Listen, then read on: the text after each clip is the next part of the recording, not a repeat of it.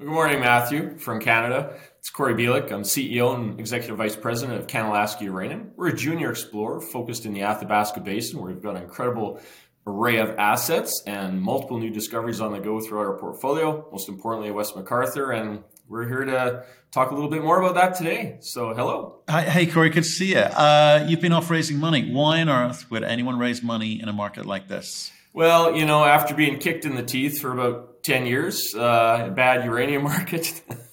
you know, the time has come that, you know, we felt uh, it, it, was it was good to raise some money to uh, to advance our West McArthur project. Now, why are we doing this in a bad market? Well, you know, we just came off an incredibly successful summer at our West McArthur project, where we made a brand new discovery on a brand new trend on that project right near the the, the McArthur River mine of Cameco and Orano's and uh, and we followed that up with another release a couple weeks ago where we're waiting on assays, but you can visually see off-scale mineralization. I mean, off-scale. We can't even measure it with our instruments, and uh, and those are off to the assay lab right now. So you know we're waiting on those results, and uh, you know we're on this new discovery. It's got multiple intersections that are high grade, and uh, now's the time to move that forward in 2023. So we're getting ourselves set up for what is hopefully going to be a very big program next year with a lot of news flow, and we're going to continue working on that discovery as a focus. So it's it's going to be an exciting year in front of us. So we're getting prepared. Okay, so okay, nice, nice summer program, and, giving, and that, that, the results have given you the confidence. Stuff. I've got to stop this.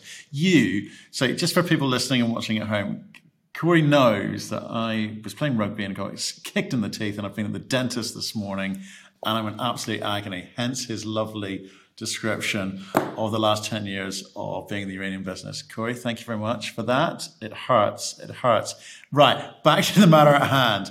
Um, it, it, has been a sort of kind of, you know, tumultuous market, yes, for the last 10 years, but also recently because people not quite knowing what to do. So when you're going and raising money in a market like this, you've got to show those financiers or that, those brokers something to go off of. So I get the positives of summer program that you've had there, but there must have been something special about it. And like, for instance, like how quick did it take to raise this money? Were you, you out there pounding the streets for weeks? I mean, what happened there?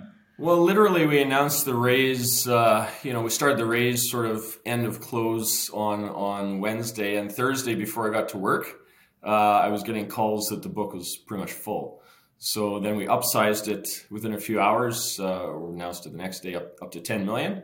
So there's an incredible amount of support for what we've come across in the summer, what we're advancing or wanting to advance in 2023. And that's just a testament to money on the table, believing in our story, believing in what we've got our hands on to this new target that's really high grade and what we're going to do with it in 2023. So, you know, that's just great support for what we're doing. And yes, the market is is a bit sour at the moment, but we took this all in in uh, flow through funding, so we can we can have a premium on that money, um, and we're raising money up around 52 cents and even 70 cents uh, for for the flow through. So, from a dilution perspective, um, not all that bad considering okay. Okay well let's, let's talk about what you do do with it because you know you, the some of your audience will go do you know what? That's super expensive money. You know for a company of your size that's super expensive money. That's that's too much money.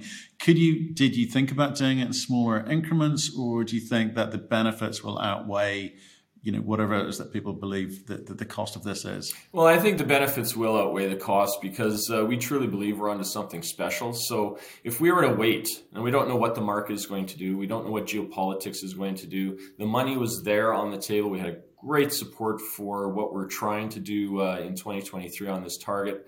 And uh, we decided to to take it now because if we wait um, the money might not be there in Q1 or Q2 when we need it in 2023. And importantly, we're coming through with our joint venture partner Cameco, and we have to make decisions on the budget for the project for 2023. And that takes commitments and of course you're you're you're tied in with the joint venture. So once you make those commitments they're commitments. So we needed a line of sight to being funded for that program in 2023 and that's what we went out and did. Okay so that that says to me that you haven't yet decided what you are going to spend the 10 million on but you must have an idea in your head what you come, come to the table with Cameco to discuss. So what, what, does that look like? Well, we've announced uh, we've announced uh, up to 10 million proposed for next year, a 10 million program, which is double year over year and the year before was double year over year because the results are coming from West McArthur. We saw the positives last year. We spent $5 million.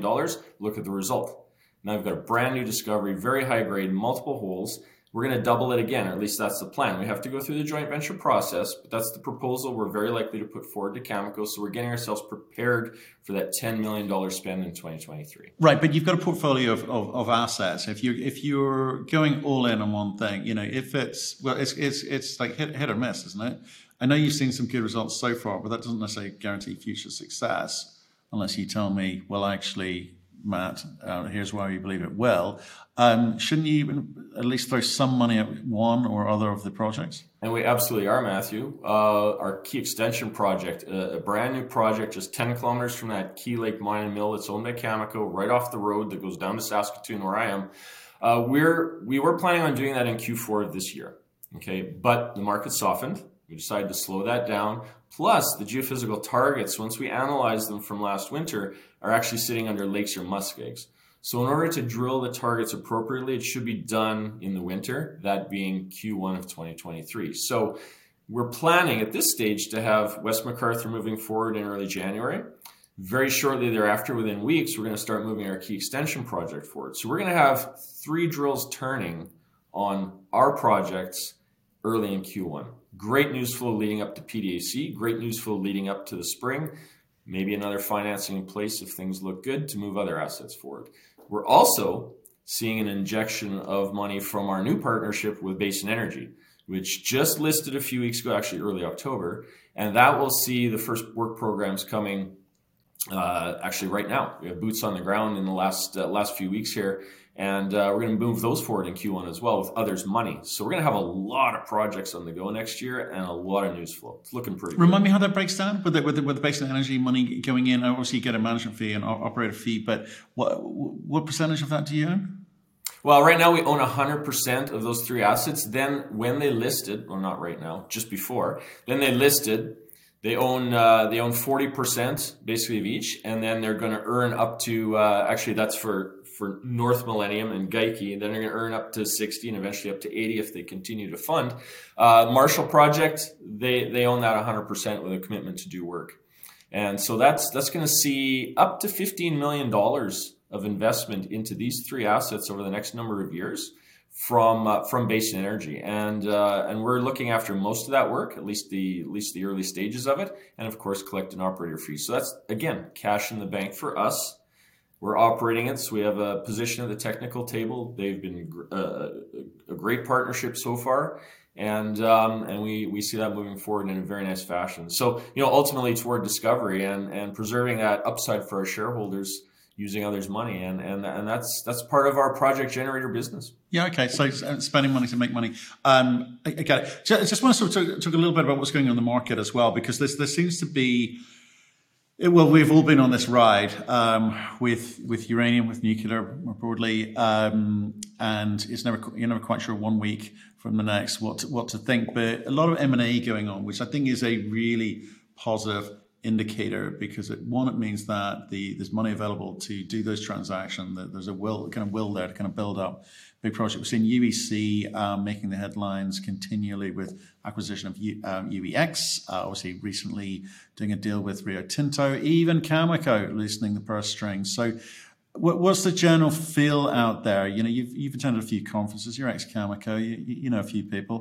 What's everyone thinking? Well, I think this is what, you know, personally, this is what we've been waiting for. You know, some of these signposts that, you know, we're truly entering another market that, that's strengthening, clearly strengthening. And you have Cameco now investing in other business units uh, in different parts of the nuclear fuel cycle. And, and I think that's, for me, a key indicator that you, you have a company that's been historically, the last few years, fairly conservative, you know, and rightly so. And now, now they're seeing the benefits of getting in and advancing their uh, objectives in the nuclear fuel cycle, and it's pretty big. It's a pretty big business purchase for them.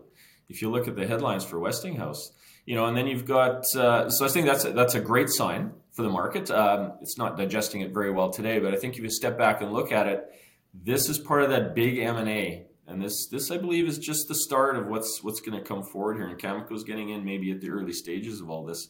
And then you've got UEC. You know, Amir's been very busy with UEX. I know that portfolio very well from my Cameco days and, and running that for for UEX back uh, when they first got going. I know the leadership team there very well. So it's a great portfolio of assets. It's in Eastern Athabasca. And now he's just augmented that by buying what is essentially resources, confirmed resources in the ground at Roughrider. So, you know, it's, it's, this is big activity and it's just ahead of what, you know, I think we're warming up to. And that's a great sign. We've been waiting for this for, for literally years. And well, you're a project generator, I bet you have. So, what, what could this mean for you? this new sort of attitude to M and A in the space. It's going to bring well, in new entrants. We saw we saw that in the last cycle. A flood of new entrants, bring in capital, pick, trying to pick up assets. There's not not too many good ones around. Well, absolutely, and I and I will just say the conversations are heavy and often and, uh, and, and that's a good thing from the project generator space because we can't do it all. We don't want to do it all. Our portfolio, as you know, has been responding to our recent exploration. We're getting focused at West McArthur, Key Extension. We still have Waterbury South, and we got our big Cree East project there, which you know still has 15 years of uh, assessment on it. So we're waiting for the right partnership to come into Cree East to help move that forward. So we've got a lot on our plate. So these new entrants, you know, if they bring the money, if they bring the right deal structure, absolutely we want to talk to them because we want to move these forward in a good market and we believe the market is here. We believe it's still the best is yet to come in many ways. And um, and we're positioning ourselves with these types of deals to be able to move this portfolio forward preserve that upside of discovery for our shareholders and really do something special. And it could come from a number of fronts and um, and right now we're we're focused at West McArthur and Key Extension. We've also got Geikie, North Millennium, and Marshall with our Basin Energy deal, moving those forward aggressively in the next uh, you know 12, 18, 24 months. Um, there's a lot on our plate, and it's looking really positive. We're really happy with where we sit. And how's how are the sort of North American like I, like at, the end of the day, which we you know in, enriched uranium is where, where, the kind of nuclear reactors and the utility buyers are, are, are, looking to make sure they can secure future access to.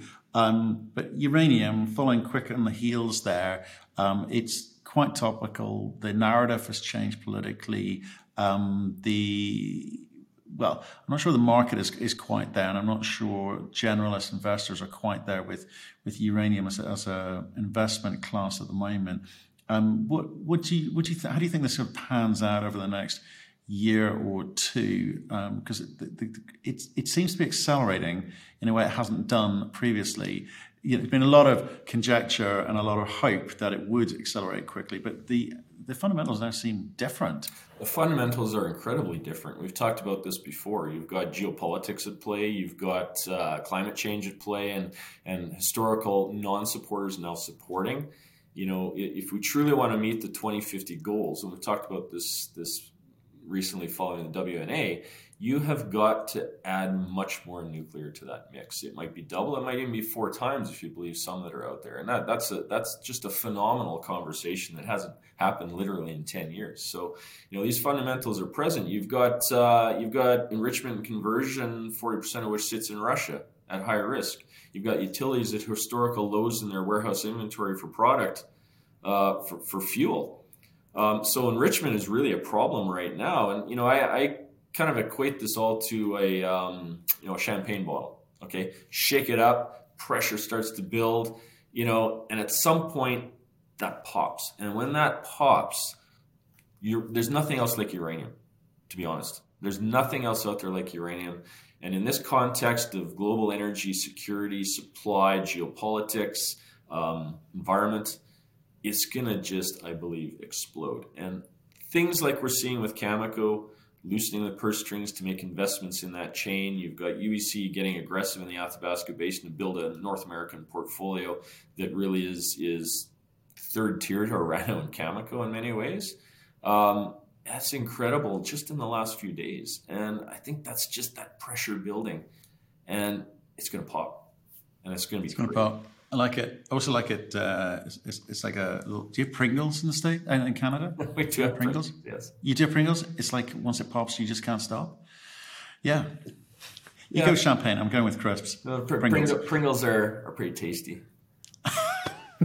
so, so's uranium investing, and that's a great point to leave it on. Uh, the, seg- the segues in, on this show are unrivaled. So, uh, it, look, Corey, really good to catch up. Um, well done on the raise. It's it's good news that it actually was done so quickly. Hopefully, most of that's a reflection on you. Hopefully, some of it's also a reflection on people's sentiment in, in the marketplace and possibly a sign of of things to come. So, uh, appreciate you coming and uh, giving us the update. I appreciate the time, Matthew. And this sentiment is driven by the team that we've built here in the last 12 months and their discovery profile just in the last uh, last number of months. And uh, I'm very proud of them. I'm proud of what they're doing. I'm proud of the work. And uh, I think it's being recognized out on the street, if you want to call it that, that uh, we clearly are one of the front runners in the Athabasca Basin with a new discovery that's very high grade and looks correct. And uh, I think we're seeing that support through our recent raise. So I'm very happy with, with how we're positioned and uh, look forward to that pop off the champagne bottle.